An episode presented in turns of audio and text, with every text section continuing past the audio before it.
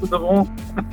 Poxa, que bom que deu tudo certo, bom, né? Consegue. Quero primeiro te dar aqui as boas-vindas a esse podcast. Também a gente está iniciando esse trabalho e perguntar se tu quer falar alguma coisa aí para a gente começar esse bate-papo. Eu queria primeiramente te agradecer pelo convite, dizer que eu estou realmente muito honrada por participar desse podcast contigo, parabenizar a iniciativa e acho que precisamos disso no direito, enfim, de debates e explorar vários espaços.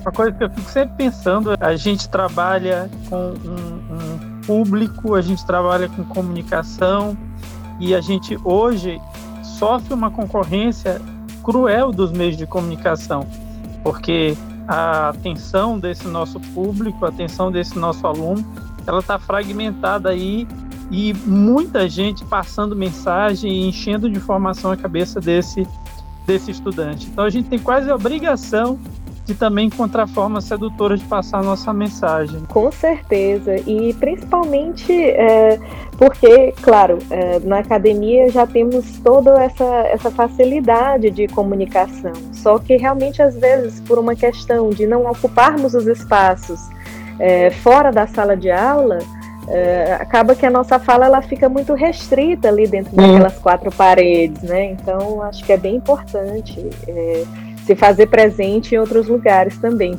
Esses espaços abertos também, o podcast, por exemplo, é uma forma de você levar também o conhecimento da academia para a sociedade, né? já, que, já que esse tipo de, de espaço aqui é um espaço que está aberto a toda a comunidade. Com certeza, é um espaço democrático, é um espaço que até pode servir de repente para uh, como uma porta de entrada para quem eventualmente desejar ingressar na carreira jurídica e querer pelo menos curiosamente saber um pouco do que, que se hum. trata e das discussões que se faz. Carol, mas antes de eu começar a fazer aqui perguntas sobre ensino jurídico em tempos de pandemia, deixa eu falar uma coisa para ti aqui. Por que, que eu resolvi fazer o podcast? Eu não sei se tu já deu uma, uma olhada lá na minha apresentação. Que eu mesmo, sabe, a gente tem essa coisa de querer fazer várias coisas ao mesmo tempo. E que eu nem sei se isso é bom, mas a gente tem, né? E eu mesmo comecei a ouvir podcast porque eu queria, por exemplo, aproveitar um, alguns, alguns momentos assim que eu tô sozinho, sei lá, dirigindo o carro, fazendo uma esteira e tal, para, para usar isso como um tempo útil e eu achei que o podcast Sim. é uma coisa muito interessante. E que teoricamente é um tempo perdido, né? Em termos é, de aquisição de conhecimento. É, em termos de, e, e de repente isso, né? Você está ali, você está podendo, sabe, trocar uma ideia até com alguém, porque na verdade a gente acaba fazendo essa, essa fala. Mas eu vou, vou começar a te fazer perguntas. Primeiro, Carol, eu queria saber de ti. É, o que que tu pensava sobre o ensino remoto antes da pandemia? Tu já tinha alguma experiência? Se não, se tinha como era, se não tinha, o que que tu pensava sobre sobre a adoção da tecnologia antes da pandemia? Bom, primeiro, é, eu como tu também sempre fui uma pessoa fã de podcast, sempre fui uma pessoa curiosa é, com relação ao conhecimento obtido pela via digital. E pronto, acesso à internet já há muito tempo, basicamente desde que a internet chegou no Maranhão. Aliás, até antes, porque eu tive a oportunidade de fazer intercâmbio, então tive acesso a essa tecnologia alguns poucos anos antes é, dela chegar no Brasil. Então eu, apesar disso, Goiás, é tão interessante porque apesar de quando eu precisava de um conhecimento, às vezes para uma receita, uma coisa simples do dia a dia, eu tentava recorrer à internet para conseguir obter. No entanto, no que diz respeito ao conhecimento acadêmico, eu tinha preconceito. Olha que coisa. Então bloqueio, uh, na verdade. Tinha. Eu achava que o ensino remoto era um ensino que não conseguiria preservar a qualidade, que a presença do professor e do aluno, que essa relação presencial era fundamental para a questão pedagógica, para a qualidade pedagógica. E eu não tinha, apesar disso, por isso que eu digo que era puro preconceito, porque eu não tinha tido nenhuma experiência com isso. Então, nem positiva nem negativa, simplesmente nunca tinha feito. Aliás, até assim, em termos de experiência, eu tinha feito alguns cursos online, por exemplo, na Universidade de Harvard, já tinha feito algumas palestras, já tinha é, assistido, melhor dizendo, algumas palestras online e gostava bastante do que eu via. No entanto, uh, com relação ao ensino de graduação, uh, eu acho que também é muito pela forma como a gente é, é doutrinado uh, nos cursos superiores sim, no Brasil. Sim. Então a gente acha que só tem um caminho, uma verdade e uma vida. E quais são, quais foram esses, esses desafios aí? Teve uma hora que a pandemia foi uma, eu, eu acho que a pandemia foi um catalisador assim de tudo, tá? Então tinha muita coisa que estava aí mas que ia durar aí ainda mais 10 anos em, em, em processo. Aí a pandemia veio e teve esse efeito catalisador e não, agora vamos ter que fazer. E, de certo modo, a gente teve de arregaçar as mangas e fazer. E aí, quando você teve de enfrentar esse desafio? O que foi aquilo que mais te amedrontou? Eu acho que essa transição é, tecnológica ela seria menos brusca se não fosse a pandemia. Aos poucos, a introdução das compras online, quer dizer, a cada dia que passava, é, a dependência do telefone, de uma internet de qualidade, tudo isso, tudo é, ia ser muito mais gradativo, né? De certo modo, a gente já estava, a sociedade já caminhava nesse sentido mas com a pandemia foi aquela, aquela necessidade que se fez imperiosa, foi do dia para a noite, e isso inclusive no ensino, porque eu acho que o ensino ainda era uma das coisas que é, sociais que ainda andava ali um bocado, é, digamos assim, reticente. Isso também, claro, porque nós estamos falando do ensino jurídico, né, que é um ensino tradicional é, por natureza. Claro, se fôssemos falar de outro curso, de repente informática, nas engenharias, enfim, talvez em outra realidade eles estivessem é, um bocado à nossa frente. Mas no direito a gente ainda é muito apegado aos aspectos clássicos e tradicionais, aquilo que a gente vinha conversando. Então, esse desafio uh, foi, primeiro, eu acho que a ultrapassagem de um desafio cultural. E porque todos nós, tanto professores quanto alunos, a gente eh, se perquiria se isso ia dar certo e como é que ia ser, enfim. Então, acho que foi, primeiro, uma mudança de paradigma de, de cultura acerca do, do que se pensa acerca do ensino remoto.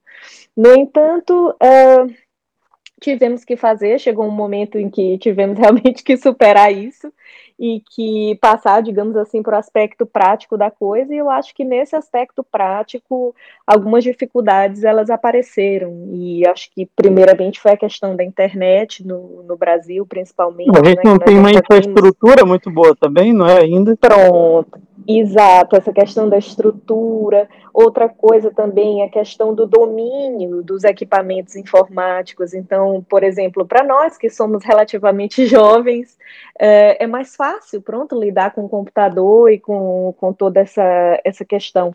Mas para alguns professores que têm muita dificuldade em manusear os equipamentos, em, em ter familiaridade mesmo, em se sentir Sim. confortável. E com relação aos alunos, o que eu vejo também é que há ali uma certa dificuldade uh, também com relação à aquisição dos equipamentos, né? Porque também para uh, a gente não pode esquecer que um equipamento rápido, um equipamento uh, pronto que responda aos comandos uh, é essencial também. Faz uma diferença muito grande na hora. Faz, não? faz, faz. A gente não pode, infelizmente, fechar os olhos para isso. Quiséramos nós dizer que com uma folha de papel e uma caneta conseguiríamos, enfim, mas infelizmente precisamos de, um, de aparelhos e de internet, de computador e de software. Eu sempre falo, Carol, que, que é, a gente não, não, não costuma olhar isso. Não? Isso que você está falando é a gente pensa que basta colocar o aparelho na mão da pessoa e você já conseguiu incluir ela digitalmente. Quando, na verdade, o, o aparelho ele é só um, um, um, momento só que a gente chama que é do hardware. A gente ainda teria que ter um software adequado e, e o quanto a gente penou, por exemplo, a chegar ao modelo de plataforma adequada para dar as aulas e tal. E o mais importante, que quase ninguém fala nisso, que é o nowhere. Você tem que saber usar aquilo de uma forma útil. E aí é claro Sim. que ultrapassar todos esses momentos não são, não é uma coisa fácil, não. Claro, de forma útil e também de forma plena, tentando explorar a máxima capacidade, né, daquele software ou mesmo daquele computador, daquela plataforma, daquela, enfim, daquele, daquela estrutura, né, digamos assim, daquela estrutura física e daquela estrutura é, digital. Carol, então, e agora? isso é um desafio. E agora que a gente já começa a ter essa esperança com vacina, com é, antivirais que estão surgindo, de que essa pandemia vai é, seguir o, o fluxo natural das pandemias e que ela vai acabar. Você acha que acabando a pandemia, a gente vai voltar ao modelo tradicional, é, vai voltar às aulas físicas, aos eventos físicos, aos congressos, com fazendo viagem e tal, ou tem alguma coisa aí de reversível nessa, nessa realidade que foi criada? Eu acredito que não. Acredito que demos esse passo e não voltaremos mais atrás. E principalmente com relação a esses cursos e eventos jurídicos, pronto, do qual nós participamos já tantas vezes e já organizamos, eu, eu acredito que isso é uma realidade que vai ficar para a história, para nós contarmos para os nossos netos. Como se a gente estivesse vivendo um, um, momento de um, uma nova era, porque na verdade Exato. não tenham havido outras pandemias, inclusive muito mais né, devastadoras do que essa, mas eu acho que na era da informação, da sociedade da informação, essa é a primeira grande pandemia que, que globalizou, né, que, que atingiu todo mundo. Então ela é um marco, não há dúvida. Com certeza, e eu penso que, por exemplo, no nosso caso, no meu caso, saí de São Luís para estudar em Florianópolis por causa de uma universidade, quer dizer, eu acho que isso daqui a 30 anos vai ser impensável. Não sei como uhum. isso, obviamente, queira passar uma experiência naquela cidade, mas enfim, em, em Lisboa também, do mesmo modo, quer dizer, então aqui eu acho que no nosso modelo, pelo menos no direito, nós não vamos ter mais aquela figura antiga que nós tínhamos de é, uma pessoa comprar uma passagem ou ganhar uma passagem para ir até um evento, se deslocar e fazer conexões aéreas e se arriscar. Enfim, quer dizer, eu acho que isso já não vai mais haver. Acho que é um modelo provavelmente vai ficar superado ou então vai ficar para eventos que sejam realmente muito especiais em que a presença física se faça completamente indispensável, porque com os recursos que nós temos e o conhecimento que se desenvolveu hoje, né, fora que a tendência é sempre avançar, eu acredito que essa integração cada vez maior, hoje em dia realmente o mundo já não tem mais barreiras.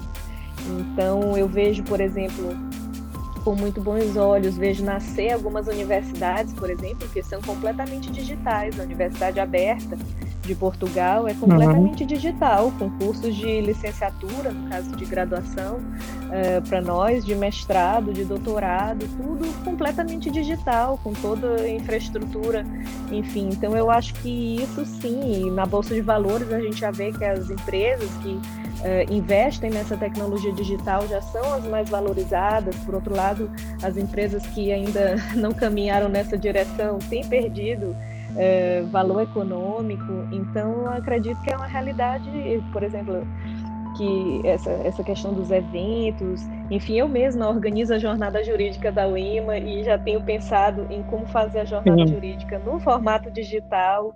Já é um evento é que, é quase que um imperativo hoje, né? E, Exato. E, e a gente está falando muito até agora em termos de meio, é? de meio, o meio de levar a mensagem, o, o meio de, de fazer o ensino.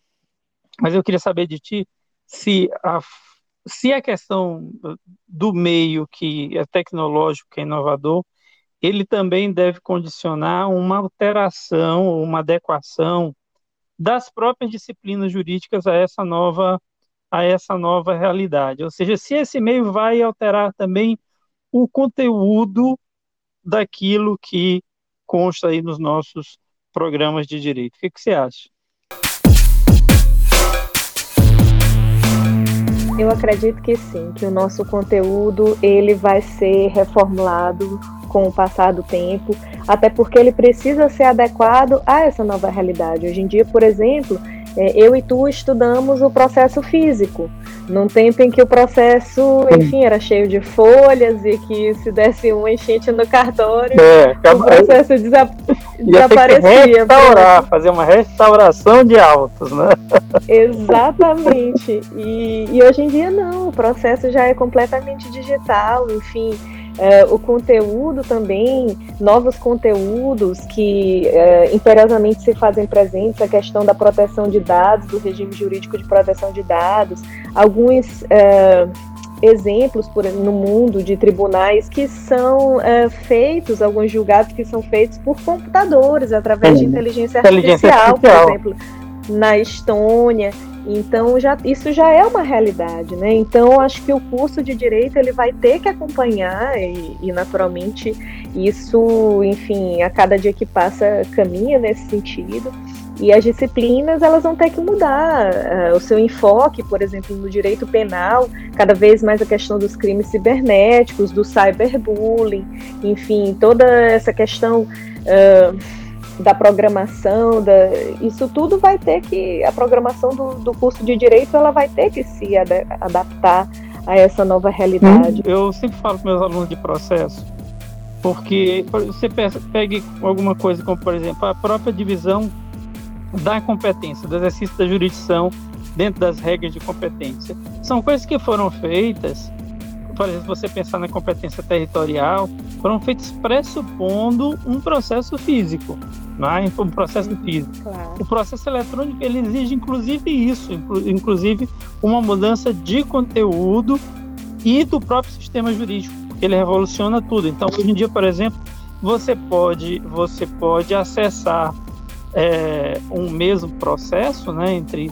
entre aspas, ao, ao mesmo tempo duas ou, ou, ou, mais pessoas. E enquanto você quando você tinha o paradigma físico, isso era absolutamente impossível. Então é claro que quando você muda o meio, você tem que transformar todo o paradigma. E também uh, as nossas leis, elas foram uh, criadas num tempo em que as pessoas se deslocavam muito pouco, né, Góis? Eu recentemente, por exemplo, tive uma demanda uh, do consumidor, uma demanda pessoal, em que eu estava em São Luís do Maranhão, comprei através da internet uma inscrição para uma prova de triatlo que seria realizada em Portugal por uma empresa americana, que é o Ironman. Ou seja, quer tem dizer, nada são três mais globalizados que isso, né? Pronto, exato. E, e ao fim, com a pandemia, eles não quiseram é, me restituir o valor, enfim. Então, isso para ver que hoje em dia o mundo realmente Sim. não tem mais fronteiras, né? Então, é as nossas leis, elas não foram é, pensadas para essa realidade. O mundo da vida, como diria Luma, é mais dinâmico do que a lei, muito mais. Sem dúvida.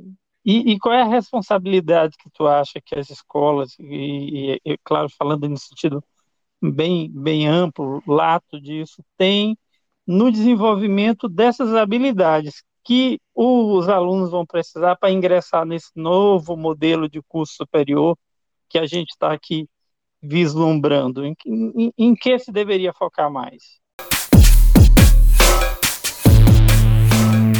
Eu acredito que uma coisa não muda, Góis, é a questão dos valores morais. Isso, uh, eu acho que a cada dia que passa nós temos que tentar resgatar cada vez mais uh, e através da escola, da família, dos mecanismos de controle social informais, nós temos que tentar uh, buscar uma sociedade mais justa, mais ética, mais solidária, com mais empatia, enfim, com todos esses valores morais positivos.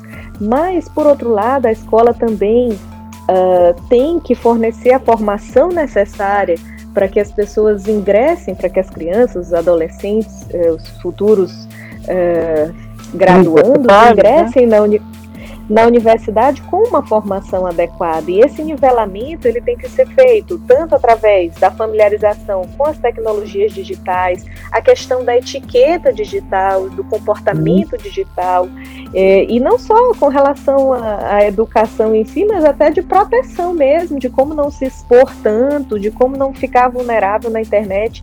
E outra coisa também que é muito importante, que é a questão do idioma porque também com a internet, uh, antigamente a gente só precisava do idioma quando a gente praticamente ia viajar, né, para é. outro país. E hoje em dia não, quer dizer, com a internet. Né? Então essa questão do idioma, isso fica cada vez mais é, necessário. E no Brasil, infelizmente, a gente não tem uh, por cultura, por hábito de aprender o idioma no colégio, aprender eu me refiro eficientemente, né? Todo mundo tem inglês na escola, mas ninguém tem fluência se estudar Sim. somente pelo inglês da escola, a não ser que estude num colégio bilíngue, alguma coisa parecida. E olhe lá. Mas, uh, enfim, então temos que tentar uh, resgatar isso, é, fortalecer essa questão do idioma nas escolas, para isso ser tão importante quanto a matemática, quanto o português, quanto, enfim, uma outra disciplina nesse sentido. E a escola ela é essencial nesse processo, porque a escola também não pode se fazer esquecer uh, da questão da literatura, que isso é, é, muito importante. Às vezes também a escola foca só nessa questão da, entre aspas, modernidade, e às vezes esquece também aspectos que são essenciais para a formação do ser humano, né? Como essa formação literária. Então os nossos alunos, eles às vezes chegam na universidade muito cruz de leituras que são leituras que no nosso tempo todo mundo fazia, né? Todo mundo lia essa de Queiroz, Machado de Assis, enfim. Aí você falou de, de linguagem, eu me lembrei é, de um ponto que aqui no Brasil a gente praticamente não fala, mas que em muitos países europeus, não só as linguagens faladas, mas as linguagens de programação, elas são parte importantíssima do currículo das escolas. Isso porque se entende que se você não sabe programar minimamente, claro que ninguém tem que ser um, um super programador, você fica um sujeito simplesmente passivo diante da tecnologia. Enquanto a tecnologia hoje está de portas abertas para que você, inclusive, possa encontrar suas próprias soluções e tal. Então, muitas escolas em que a, a criança aprende a língua estrangeira e ela também aprende lá um, uma linguagem de programação. Ela, e aquele raciocínio que o aprendizado da linguagem de programação dá para ela, faz com que ela possa depois se desenvolver, aí, às vezes até de forma autodidata, em relação a esse mundo também muito vasto que é a programação. Quando a gente aprende uma linguagem nova, aprende inglês, aprende italiano, alguma coisa muda na nossa cabeça. Isso já está mais do que provado não é? E quando você aprende uma linguagem de, de, de programação, eu sei disso porque eu sou programador, alguma coisa muda na nossa cabeça também, principalmente em termos de raciocínio lógico, de estruturação das ideias e tal. Com certeza, Góis. Eu acredito na linguagem como um, uma porta, e cada porta é um universo que se abre. E a questão da língua, ela é tão interessante porque, na verdade, a gente se ilude a acreditar que aprendemos uma língua, por exemplo, um idioma, mas, na verdade, a gente aprende uma cultura, a gente aprende uma nova vida, uma nova, uma nova forma de ver as coisas, uma filosofia. Então, Uh, por exemplo, quando aprendemos francês, mesmo o português de Portugal, que muita gente pensa Sim. que é igual ao português do Brasil, que são, que são só algumas palavras diferentes, mas na verdade é uma nova forma de ver o mundo. Sim. Enfim, então uh, eu imagino na computação também isso uh, fique cada vez mais latente, porque é uma nova porta, é uma nova realidade, então a pessoa ela acaba é aquela história, ela pensa que, que vai lidar com algo que, que, é, que é simples, que é às vezes até pequeno, mas na verdade ela descobre aquilo é a ponta de um iceberg. Se você ainda não se, se predispôs a aprender uma linguagem de programação, eu estou lhe fazendo esse convite agora. Faça isso, você vai gostar, viu? E Carol? Ah, eu acredito que sim. Carol, e, e quais são os aspectos que tu vê aí de mais positivos nessa revolução que a gente teve de fazer no ensino jurídico com a adoção aí desse modelo remoto. O que, que a gente ganhou com isso? Assim, nós estamos faltando já quatro minutos para a gente terminar o, o podcast aí, de forma bem resumida. Sim, eu acredito que primeiro ganhamos em integração, uh, ganhamos em sustentabilidade, se pensarmos na questão do combustível, do deslocamento, da sustentabilidade econômica também com relação aos gastos que não temos mais Sim, que, enfim, andar. Isso uh, é uma economia que pode ser revertida, por Tem exemplo, um com relação à natureza de também. formação com certeza na natureza, em tudo, a diminuição do risco pessoal, de, do deslocamento desnecessário que muitas vezes fazíamos, da aquisição de conteúdo, por exemplo, uh, em qualquer lugar do mundo. Então, Uh, eu tinha alunos, por exemplo, na graduação, que às vezes moravam em outra cidade, se deslocavam todos os dias para assistir aula. Eu fico pensando no risco sim, sim. que as eu, eu, tive, eu tive alunos que, que deslocavam mais de 100 quilômetros. Acho que tu também tivesse, tivesse essa realidade, né? Com, cer com certeza. E principalmente também um outro aspecto que eu acho importante é a rapidez no conhecimento. Antigamente uma tese era desenvolvida, por exemplo, na França, nos Estados Unidos, demorava até alguém publicar e esse livro chegar no Brasil e aparecer algum comentador que resolvesse. Hoje em dia não, quer dizer, o conhecimento se torna de certa maneira mais acessível, né? Por isso é tão importante a questão do idioma, de dominar pelo menos os idiomas ali uh, da sua área de conhecimento onde haja mais publicações e tudo. No caso, nomeadamente no nosso caso, inglês, francês, espanhol, alemão. Ter acesso a esse conhecimento de maneira muito mais rápida, de maneira instantânea. Quer dizer, hoje em dia você pode entrar em qualquer site de tribunal, Tribunal Europeu dos Direitos do Homem, do Tribunal Constitucional da Alemanha, e ter acesso a tudo. Quer dizer, é, também as publicações, enfim, tudo através do e-book. Eu tenho uh, um Kobo, que é um, um e-reader, né? Que eu tenho, sei lá, tantos livros no Kobo. Antigamente, quando eu penso que eu andava com a, com a minha sim, biblioteca, sim. assim, despachava caixas e caixas de livro, de ônibus. Enfim, hoje em dia, quer dizer, é tudo tão simples, acesso ali tão rápido. Eu acho que isso é um aspecto muito positivo da digitalização do ensino. E podcast, a ideia do podcast é que ele seja aberto a toda a comunidade, que todo mundo que queira possa acessar e possa né, conversar conosco é, a respeito desses temas, mas eu acho que um público assim é, muito grato para a gente são os nossos próprios alunos. Então eu queria que você aí nesses minutos finais você mandasse aí o seu recado, principalmente para os estudantes de direito, para os nossos queridos alunos da, da Universidade Estadual do Maranhão, a respeito do, de qual é a postura que você entende que seja postura adequada diante desse momento, que é um momento de muitas possibilidades, mas também é um momento de crise.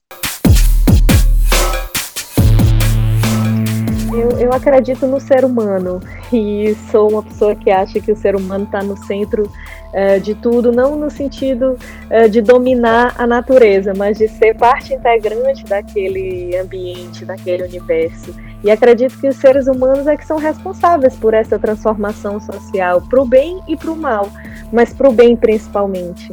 Então, dentro desse contexto de pandemia, apesar de tudo, apesar das tragédias, apesar das mortes, apesar do desemprego, da recessão, enfim, da perda da liberdade, da intimidade, de uma série de coisas, mas uh, eu acho que o aspecto positivo e, e, a postura que a gente tem que ter, quem sou eu para dizer como é que as pessoas devem uh, se comportar, ou o que, que elas devem fazer, mas eu acredito que esse momento é um momento especial para que a gente reflita o nosso papel enquanto ser humano e desenvolva sentimentos uh, e aflore, desenvolva cada vez mais os sentimentos de solidariedade, de altruísmo, de preocupação com o outro.